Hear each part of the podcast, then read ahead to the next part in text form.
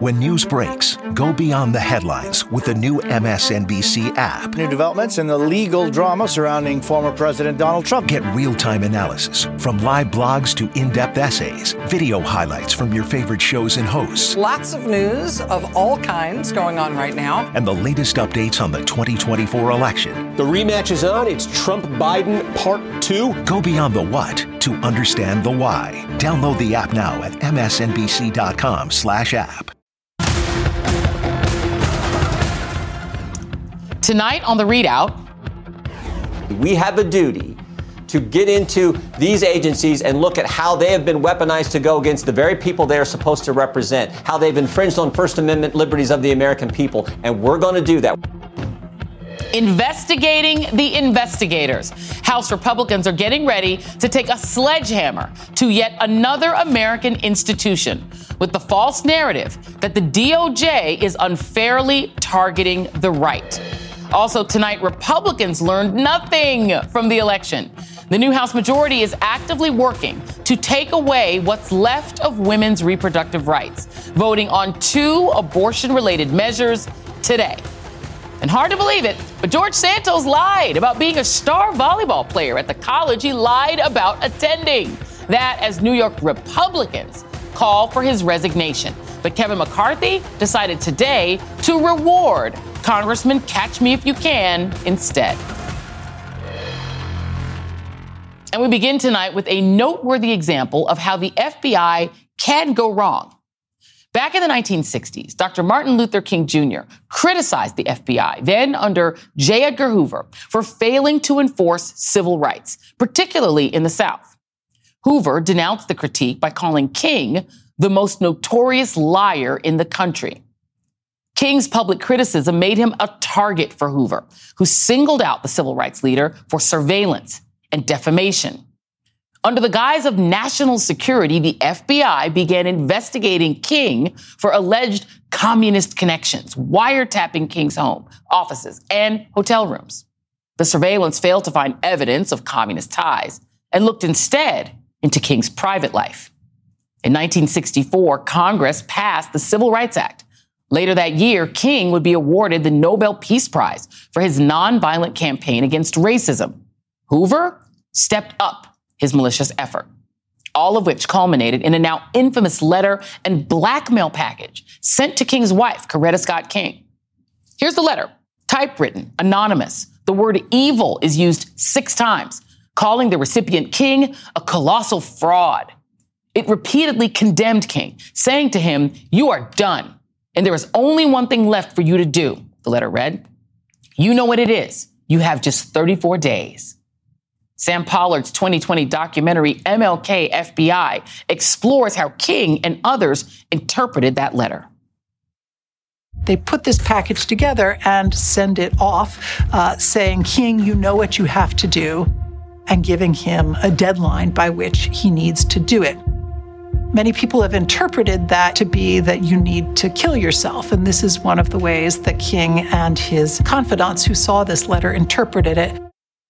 Years later, a Senate committee would confirm King's suspicion that the FBI attempted to blackmail him, presumably to commit suicide. Which brings us to the here and now. The new House Republican majority is now co opting a real piece of history that the FBI is capable of unleashing harassment campaigns, as they did to Reverend Dr. Martin Luther King, but saying that this type of harassment is now happening to them. See, look, the FBI is raiding Trump's Mar-a-Lago to confiscate classified material that could only be federal overreach by the Bureau and the Department of Justice, they say. Ditto on the DOJ investigating Trump for inciting an insurrection in which five people died, including cops. Political weaponization of the Justice Department, they say. Who was it again who tried to use the DOJ to overturn the 2020 election? Thinking, thinking, thinking. But of course, it doesn't count when it's Trump, which is why House Republicans under Trump's My Kevin are now obsessed with investigating the investigators voting to establish a new special panel to probe what Republicans call the weaponization of the federal government. So what does weaponization of the federal government mean exactly? Oh, right. Republicans using their mustache twirling powers to try to end probes into conservatives. which is why Congressman Adam Schiff called this out for what it really is. What it's really intended to do is to undermine the legitimate investigation of President Trump's incitement of a violent attack on this building, on this Capitol, on this citadel of democracy, an investigation that implicates some of the very members of this body who want to sit on that committee. This isn't about weaponization, it's about political whining. This is nowhere near what really happened to civil rights leaders in the 60s when baseless red baiting devastated black organizations, when federal investigators accused an entire movement of being communist and tried to blackmail a Nobel Prize winning icon to end his life.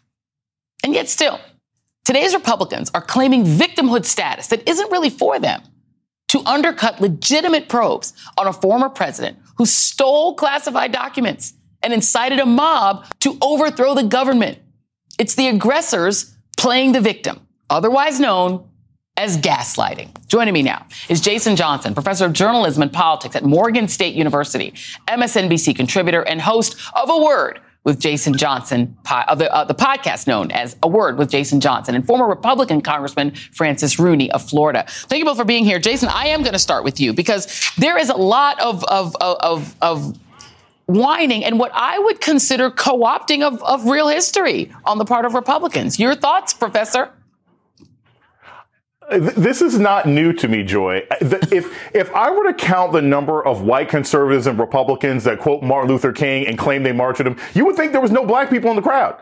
Because I swear every white conservative apparently was an African American studies major with the way that they cite Martin Luther King and talk about him and his life and everything else like that, despite the fact that all of their policies are the antithesis of what King stood for. Look, this is all nonsense, right? This committee is a bad idea. The idea of the weaponization of the government. Republicans have consistently shown that they have no shame and that weaponization only matters when the government is investigating their own bad behavior. Here's the thing it's not just the committee is bad. It's not just that it's going to be led by Jim Jordan. And I am sorry, in the name of the Ohio State Buckeyes wrestling team, I cannot fathom the idea of anybody saying that Jim Jordan should be in charge of an investigation. But beyond that, it's the idea that they will have access to all sorts of classified information that they could be funneling to Trump, that they could be funneling to insurrectionists. So it's not just the committee itself as a sham, but it's a way for them to get information from the House Intelligence Committee, which they will use to further the long-term coup. That is the real danger of this, above and beyond the continued abuse and attempt to co-opt the legacy of Martin Luther King. Uh, let, us play Jim Jordan. Here's a little bit of him. And again, I think to remind y'all, you're right. This is somebody who was allegedly implicated in crimes uh, that were committed by the coach he worked for against children. And he's someone who committed, uh, who, who participated in the insurrection. Just want to set that up for you. Here's Jim Jordan. Yes. They went after us today on the floor. They said this is political and we're going to fight it tooth and nail. Why? We're protecting the First Amendment. We're protecting the American people. Why would you fight a Democrat? I thought you guys embraced the Constitution like we all do. Love the First Amendment and the rights we enjoy. That's what this is about. And we're going to do everything we can to protect American citizens' First Amendment liberties. Congressman, uh, former Congressman Rooney, I'm going to bring you in here. I-, I thought you guys embraced the Constitution like we all do. This is somebody who participated in Donald Trump's attempts to overthrow the government. Love the First Amendment and the rights that we enjoy. This is the party that's telling people what they can and cannot read and saying they're not to talk about gay people's existence. Um, protect the American citizens' rights, First Amendment liberties. This is literally about protecting Donald Trump and maybe about protecting Jim Jordan and other members of Congress and receiving information, demanding information from the DOJ that might be investigating them. Your thoughts? Well, there's a couple of things I'd like, like to say here, Joy. I think, first of all, the Republicans are at great peril to minimize January 6th and the impact of it. Yeah. And I don't think any rational human being can argue that Trump had a role. May not maybe not up to the level of a legal role, but it wouldn't have happened had there never been a Trump. No one would have ever done anything like this if there had not been a Trump. So it may not be the proximate cause that the legal test requires, but it's a serious problem. So I think the Republicans are at a bit of a peril in, uh, by not uh, embracing it as Liz and Adam did. And, and actually, I think the Republicans made a big mistake by not getting on that committee when Speaker Pelosi offered them some seats. Now, on the other hand, nothing's always perfect. The FBI's got its spots. You mentioned some of them, horrible. Okay. I think that uh, a couple of years ago during the Steele memo, Strzok and his girlfriend were a little out of parameter, a little personal, a little political. And, and I think Director McCabe said that and, and pushed him back. You know, nobody's perfect. They're all human. But at the end of the day, that's the D- Department of Justice that we have. That's the protector of and enforcer of our laws. And I think Merrick Garland's just as honorable guy as anybody else. I don't think attacking him personally is going to get the Republicans anywhere. Well, let me ask you this because the, the, I think one of the big risks here is that the people on this committee, including Jim Jordan, could begin to demand there's a separation of powers question here to demand that the Justice Department right. turn over information that could involve investigations of members of Congress in order to protect themselves. This feels like the cover up after right. the crime. Yeah, I think there's a principle out there that the uh, the Justice Department nor the SEC has to turn over documents in an open investigation. So I think they could probably stop that in court. Well, let me ask you this question, Jason, because you know. This is why I'm not in politics. Jason I'm, better than me. He's the law professor. well, I mean, well, listen, I, am petty, so like, I, I can't be, I, I, can't be in Congress. I'm petty because if, if Jim Jordan sent me a subpoena, I might say, when you answer yours, I'll answer that one. you know? So, I mean, right. in your mind, just from right, a political right. standpoint, how should Democrats respond to this?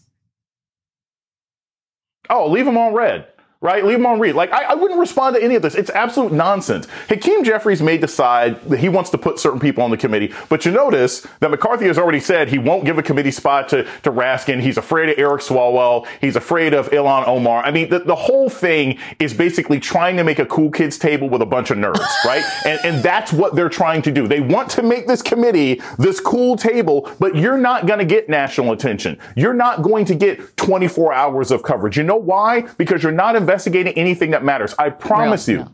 Whether it's somebody in the Midwest, New York City, the South, or Geek Squad at Best Buy. Nobody cares about Hunter Biden's laptop. And that's the kind of thing that they're going to want to investigate on a regular basis. So I think Democrats should ignore this committee, ignore the sort of corrupt and questionable people who are responsible for it, and focus on making sure they cannot get House intelligence information because we know these things tend to magically show up in the hands of MAGA members, Republicans, and it might show up in some sort of back closet Mar-a-Lago if we're not careful and on OANN. Uh, let, uh, let, me play Representative Byron Donalds last night because I thought what he said was quite an honest admission um, that this is about revenge.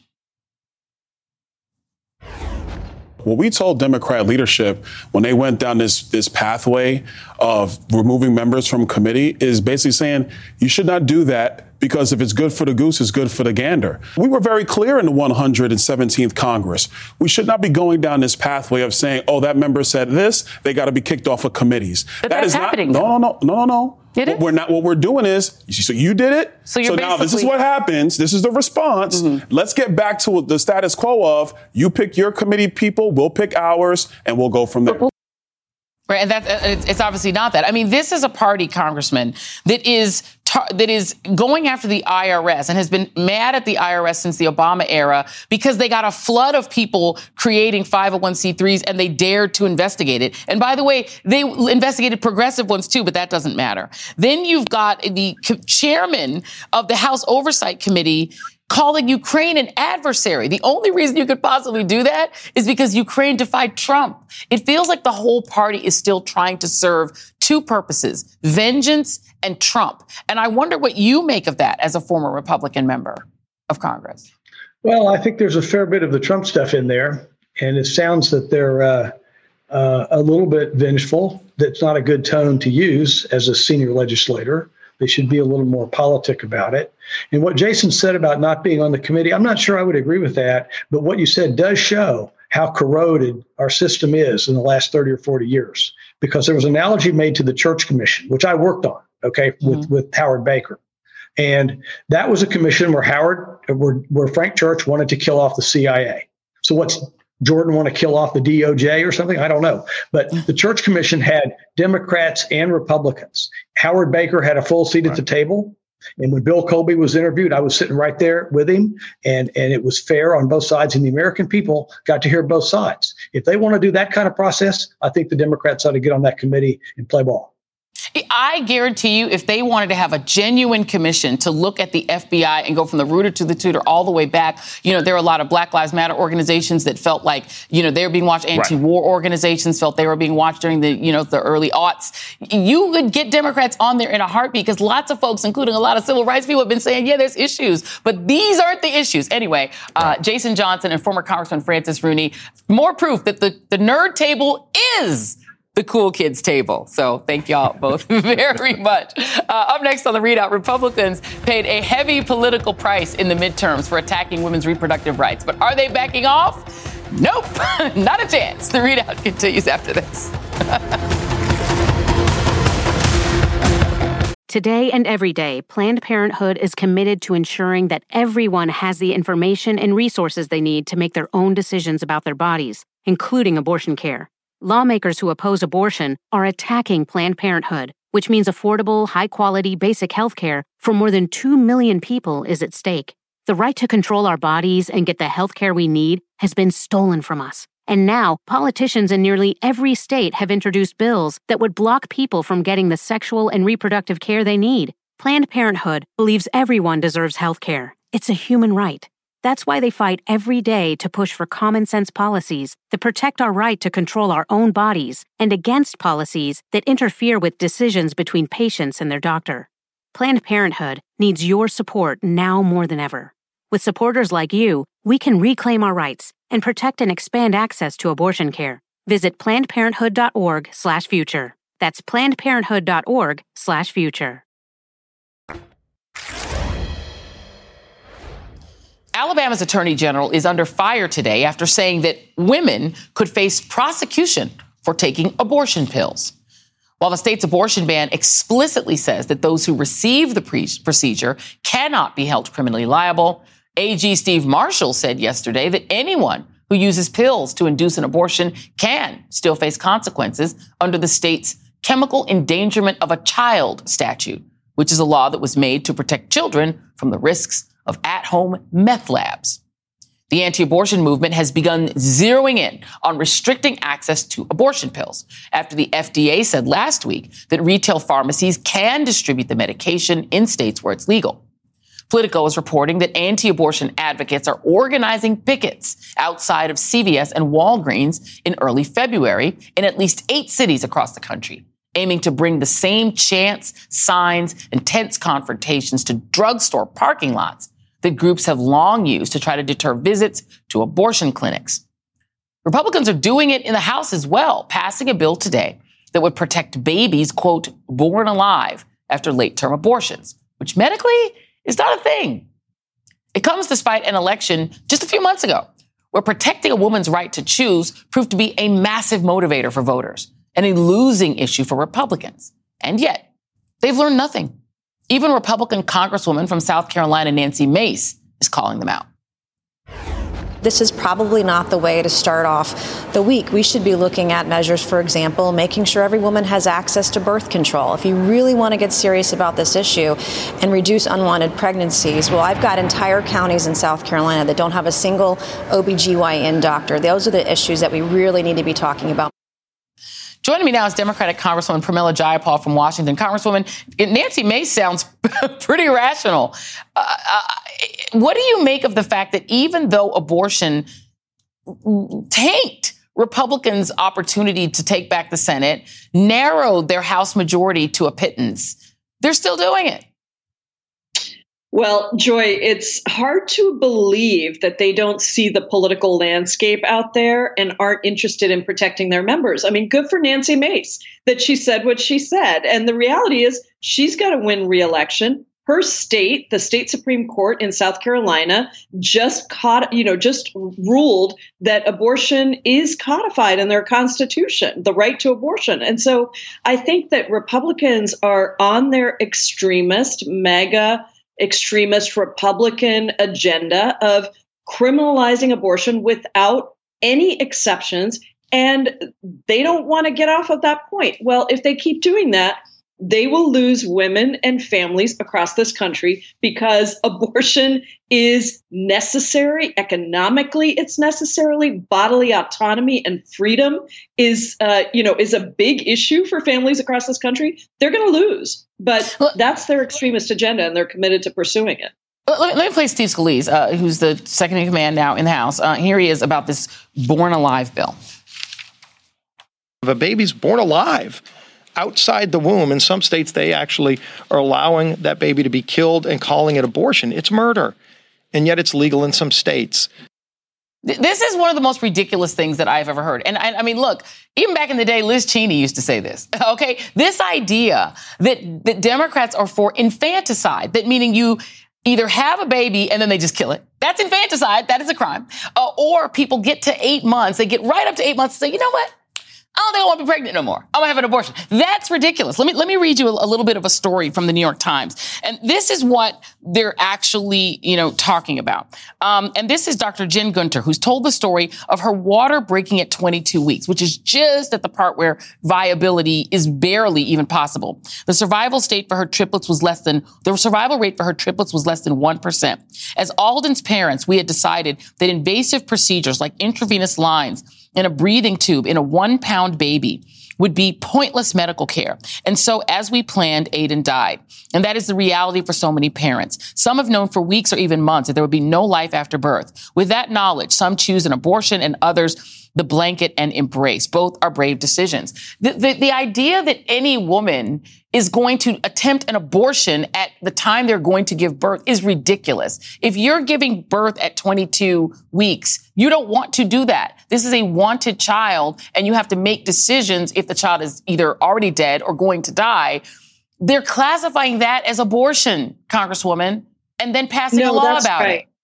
No, that's right. It is really outrageous because newsflash, killing a baby is already illegal. It is murder. And so what they're doing is they're penalizing healthcare providers and criminalizing healthcare providers for providing necessary information. And Joy, look, this is personal to me. My baby was born at 26 and a half weeks. Okay. One pound, 14 ounces, this big doctors told me that my child was not going to survive, that I was probably not going to survive. I decided to go ahead with it, but and, and I was lucky, beautiful 26 year old now.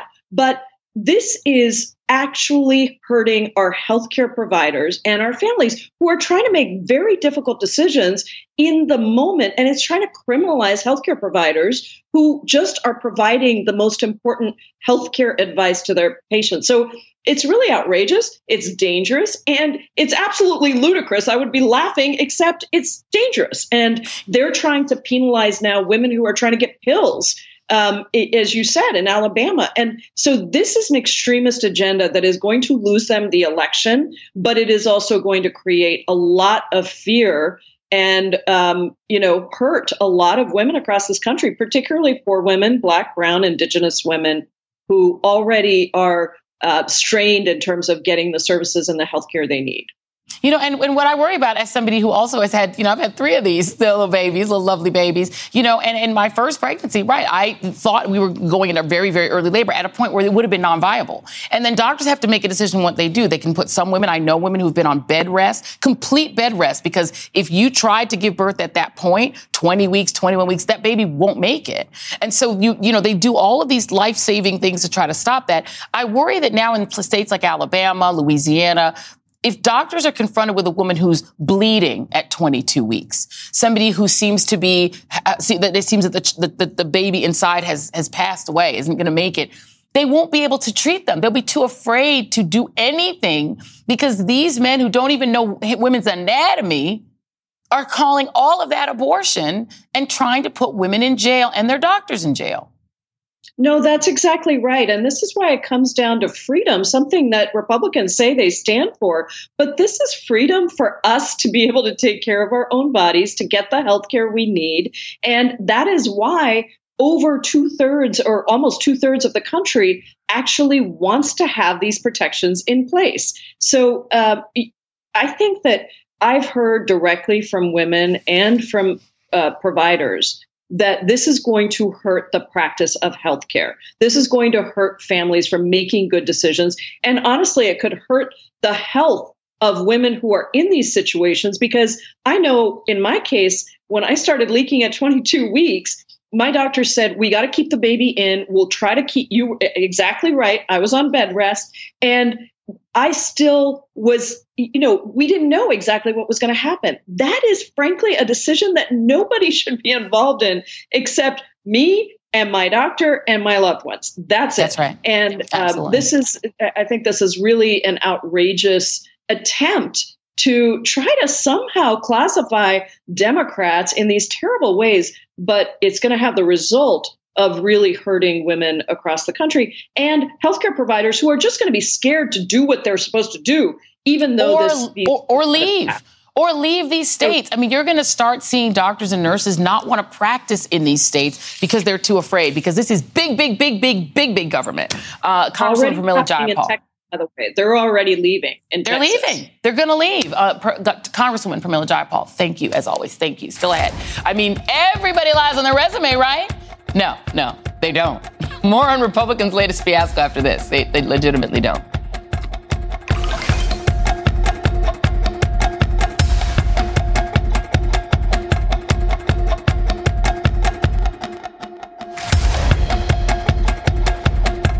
On the MSNBC podcast, How to Win 2024, political experts, former Senator Claire McCaskill, and Democratic strategist Jennifer Palmieri examine the campaign strategies unfolding in this all important election. The focus is on the voters that are not necessarily in your corner now. If Democrats are going to win in 2024, we have to be able to explain what is happening at the border and what the solutions are.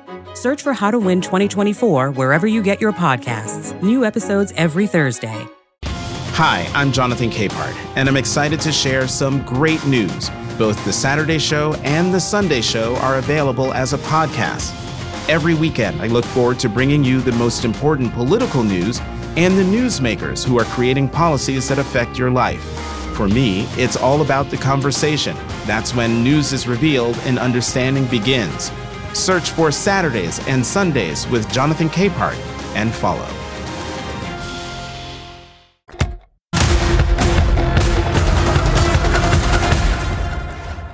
Virtually all of the Republican leadership of New York's Nassau County and four House Republicans from New York are telling George Santos to get out of here. George Santos' campaign last year was a campaign of deceit, lies, and fabrication. His lies were not mere fibs. He disgraced the House of Representatives. He has no place in the Nassau County Republican Committee, nor should he serve in public service, nor as an elected official. He's not welcome here. Their calls for Santos's resignation were supported by the chairs of the New York Republican Party and the New York State Conservative Party. Back in November, Santos flipped to New York's third district, which includes most of Nassau County and parts of Queens. We now know that Santos lied about his high school education, his college education, his business dealings, his philanthropic endeavors, his supposed Jewish heritage, and his employees allegedly dying in the Pulse nightclub shooting in order to win that seat. Santos is now being investigated by the offices of the New York Attorney General, the Nassau County District Attorney, the Queens District Attorney, and federal prosecutors from the Eastern District of New York for his murky financial dealings and campaign funding, as well as by the government of Brazil. A complaint has also been filed with the Federal Election Commission alleging Santos illegally hid the source of the $700,000 he loaned to his campaign through a straw donor scheme. Two days ago, CNBC uncovered more lies. A member of Santos's political team impersonated Kevin McCarthy's chief of staff to help him raise campaign funds from wealthy GOP donors.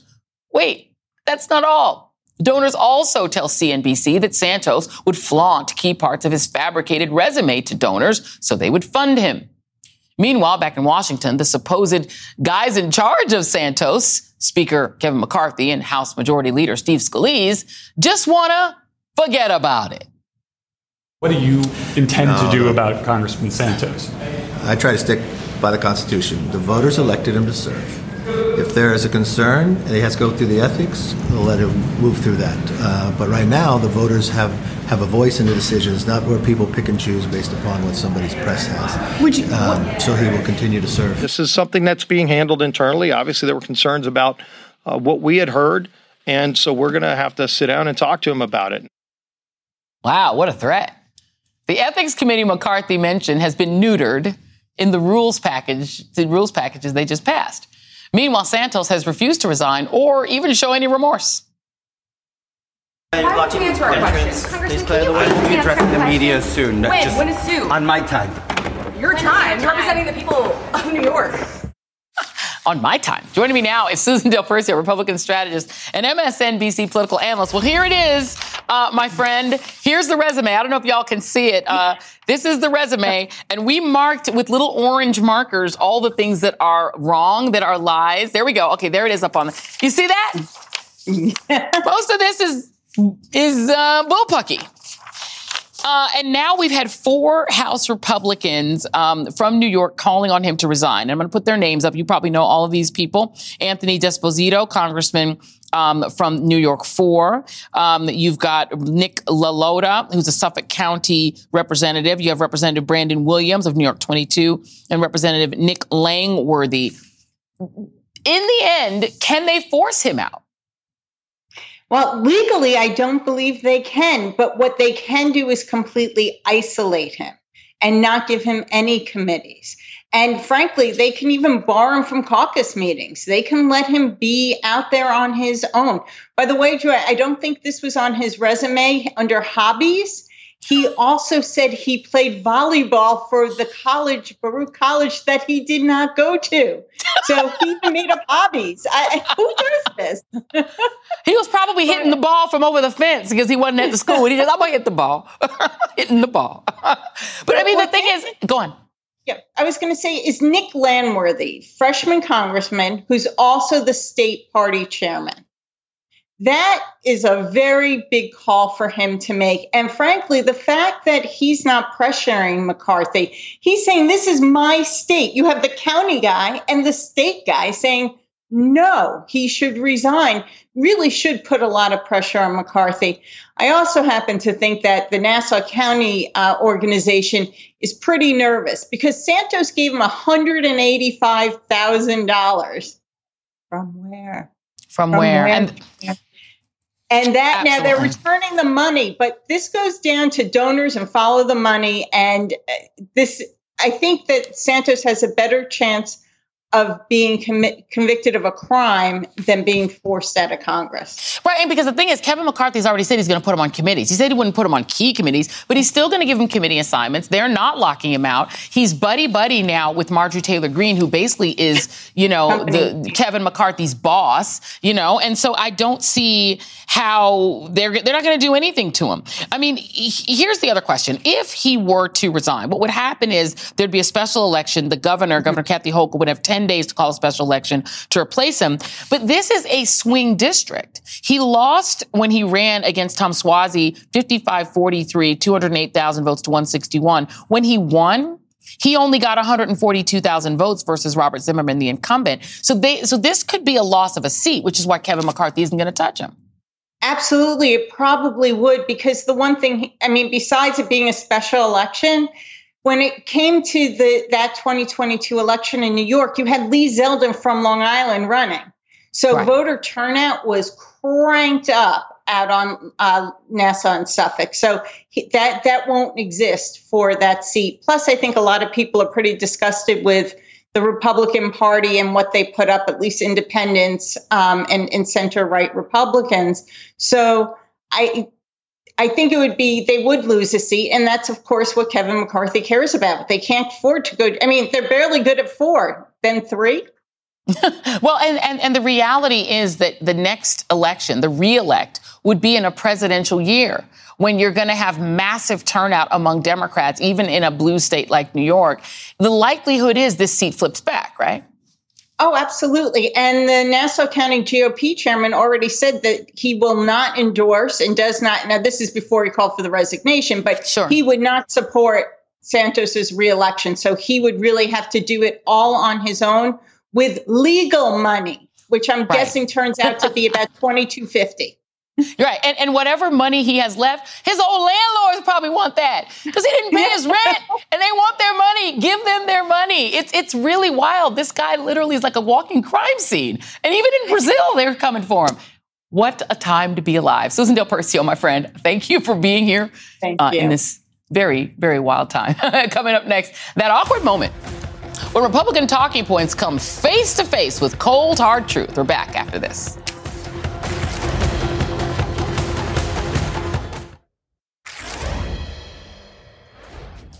If you saw the ReidOut last night, you saw Republican Congressman Byron Donalds of Florida make this claim.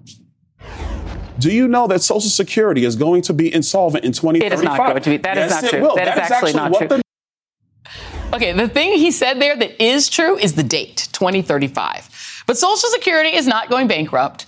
2035 is the year Social Security trustees say that its trust funds will be depleted.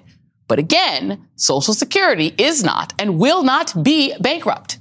Okay, now this is the part where I ask you to take out your phones and hit record so you can tell a friend or your Fox viewing uncle the facts. Okay? Get your phones out. Here we go.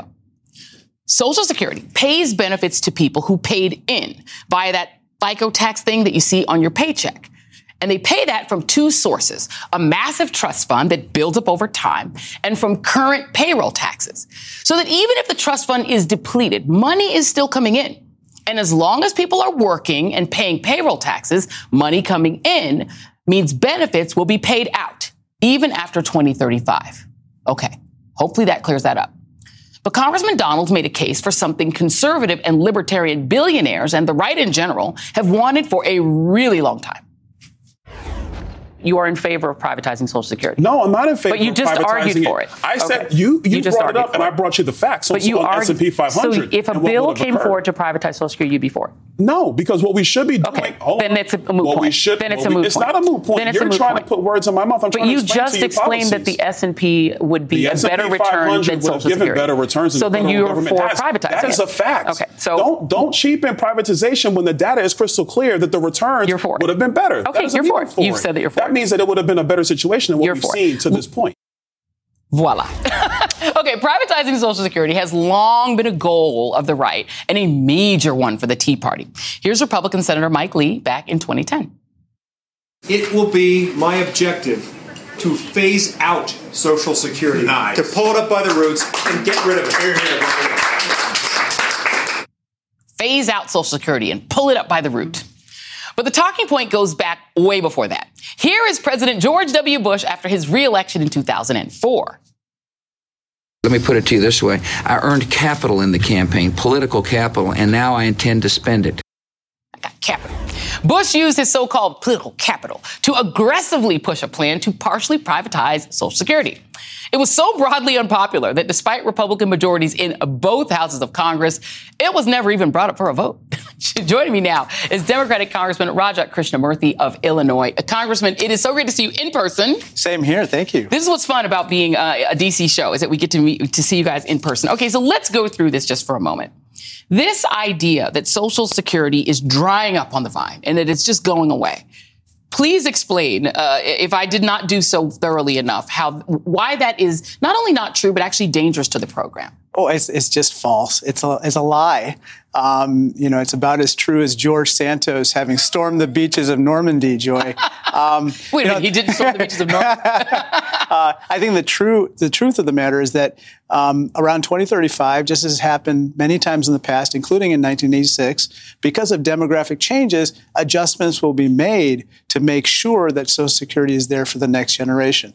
Uh, President Biden has put forward, and many others have uh, the proposal to raise the cap on the uh, income subject to Social Security. Right now, the cap is about 160,000. dollars mm-hmm. So for people who earn much, much more than that, and there are a lot of folks that do, uh, they don't pay taxes on most of their income, unlike most Americans. Yeah. So that's a, a common sense proposal that actually most Republicans support. Well, so, and just to explain, just so, so people understand that, you pay that FICA tax on the first $160,000 of your income, right. even if you make a bazillion dollars. Right. Everybody who makes a bazillion dollars, they don't pay taxes because they get that as a business. But let's right. just say you earned a paycheck that was $4 million. You only pay on 160. If you just inch that up, you'd fix it. One of the other issues is that if you look, I just want to put up a little chart. I love I love charts and graphs. I'm a nerd, um, and it shows what what has to be spent by the federal government. There's the kind of spending that is discretionary, meaning defense spending, which is a big chunk of that. Sure. There's things like social programs, food stamps, things like that. But then there's Social Security and Medicare. They're not discretionary, right? It's right. not like the government could say, you know what, we feel broke and we're not going to pay it. They have to pay it. That's right. I mean, this is something that as you know, is like vital yeah. for most Americans. It turns out that something like half of Americans rely on Social Security for half of their income. And so we're talking about maybe 20 million Americans who would go into poverty if Social Security weren't there for them. Mm-hmm. So that's why it's so vital for us to make sure that we keep our promise. Uh, and because it's a mandatory spending program, right. we have to under the law. Under the law. And, you know, Chile tried this. I, I think even during Pinochet, they tried it. And even he said, no, that's, that's going too far, right. right? Because it was a disaster. What wound up happening is that if you took that Social Security trust fund, handed it to Wall Street right. firms, which they would love to get their hot little hands on it, and they gambled it in the stock stock market and then lost it. Well, they would still last, get their fees. Well, look at last year. Yes. Uh, the, the S&P was down 20%. That's right. So just imagine if we had invested that Social Security trust fund in the stock market in any given year, yeah. and you experienced that type of loss, what you'd see is what you saw in the United Kingdom when they attempted to do something similar, which is bailouts. That's the government right. ends up bailing out these funds. Yes. We go into a further debt, yeah. and we're worse off than where we are right now. And so, so, so, this is my challenge: is that Republicans are not having a real debate on this. Some of them are saying, like Lindsey Graham did, that we should raise the retirement age. I don't know, seventy-seven or ninety-nine or whatever, so no one ever gets it. You have people who want to privatize it. The one thing they don't, the two things they don't want to talk about right now, you're about two workers for every right. retiree because right. it's basically it used to be three to one. Right. There were three people actively working to pay for one retiree. It's now two to one. Immigration would fix that. You know what? A little tax you, increase, a little immigration will fix it. You, you, you hit the nail on the head. I'm, I'm a legal immigrant myself. I'm, I'm from India. I came here when I was three months old. Mm-hmm. And um, you we're down by millions of immigrants right now. That's right. These are younger workers, people who pay into the system, support our social safety net. The other thing that we have to do, Joy, is Today, only one third of Americans have a four year college degree. For mm-hmm. the two thirds of Americans who do not, we have to absolutely upskill yeah. their earning potential. That's right. You, That's right. You upskill their earning potential. Guess what? Yeah. They're able to pay more taxes, that's earn right. more money themselves, right. and support the social, social safety net. So yeah. that's another uh, key reform that we need. I think one other thing I would love for the Democrats to do is stop calling it entitlements. This is something people paid into. It's something. It's their money. It's their money that they're getting back for having paid It'd into be the like system. me saying, saying, you know, the money in your wallet, that's an entitlement. Thank you, Congressman. Thank you. I love having this conversation with somebody who actually cares about the issue. Uh, Congressman Raja Krishnamoorthi, thank you very much. Thank you so Great. much, Joy. Thank you. Uh, and coming up, the, think the climate crisis is your grandkids' problem? Think again. There are at least 18 grieving families in California who know better. We'll be right back. Thank you.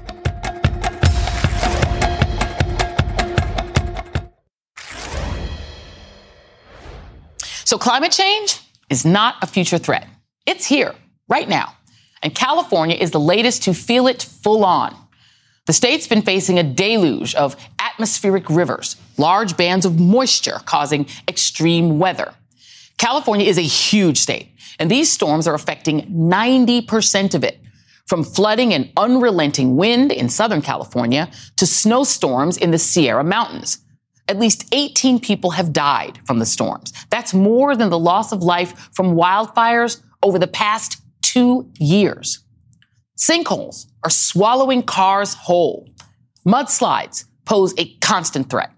And authorities are in their third day of searching for a five year old boy who was swept away when the car he and his mother were in was overrun by floodwaters. The mother was rescued, but they couldn't reach the child. And this is far from over. Forecasters expect at least three more atmospheric rivers to drench the state over the next eight days. The devastation of the storms is directly linked to climate change. As the Washington Post notes, rising global temperatures are making the region drier, hotter, and more fire prone. But they also increase the likelihood of sudden, severe rainfall that the state isn't ready for. Every one degree Celsius increase in temperature allows air to hold 7% more moisture. The storms are likely to cost California a billion dollars. This comes as we learned this week that extreme weather cost the U.S. $165 billion in 2022. And there's been a whole slew of bad headlines, with scientists concluding that the past eight years were the hottest on record. Oceans surging to a record high, which fuels extreme weather, and the Great Salt Lake on the verge of collapse, which will expose millions of people to toxic dust. Everything is clearly fine. Not a climate dumpster fire at all. And we're talking California, a state that actually has been taking action to address the climate crisis. But even that is clearly not enough. And Congress and the rest of the country needs to start taking this seriously, or it's just going to get worse. The more you know. And that's the ReidOut. Get the latest updates on this year's high stakes election with MSNBC's How to Win 2024 newsletter. When you subscribe, you'll get expert analysis on key races sent straight to your inbox, including articles written by the host of the How to Win podcast, Jennifer Palmieri. Subscribe today at msnbc.com/win.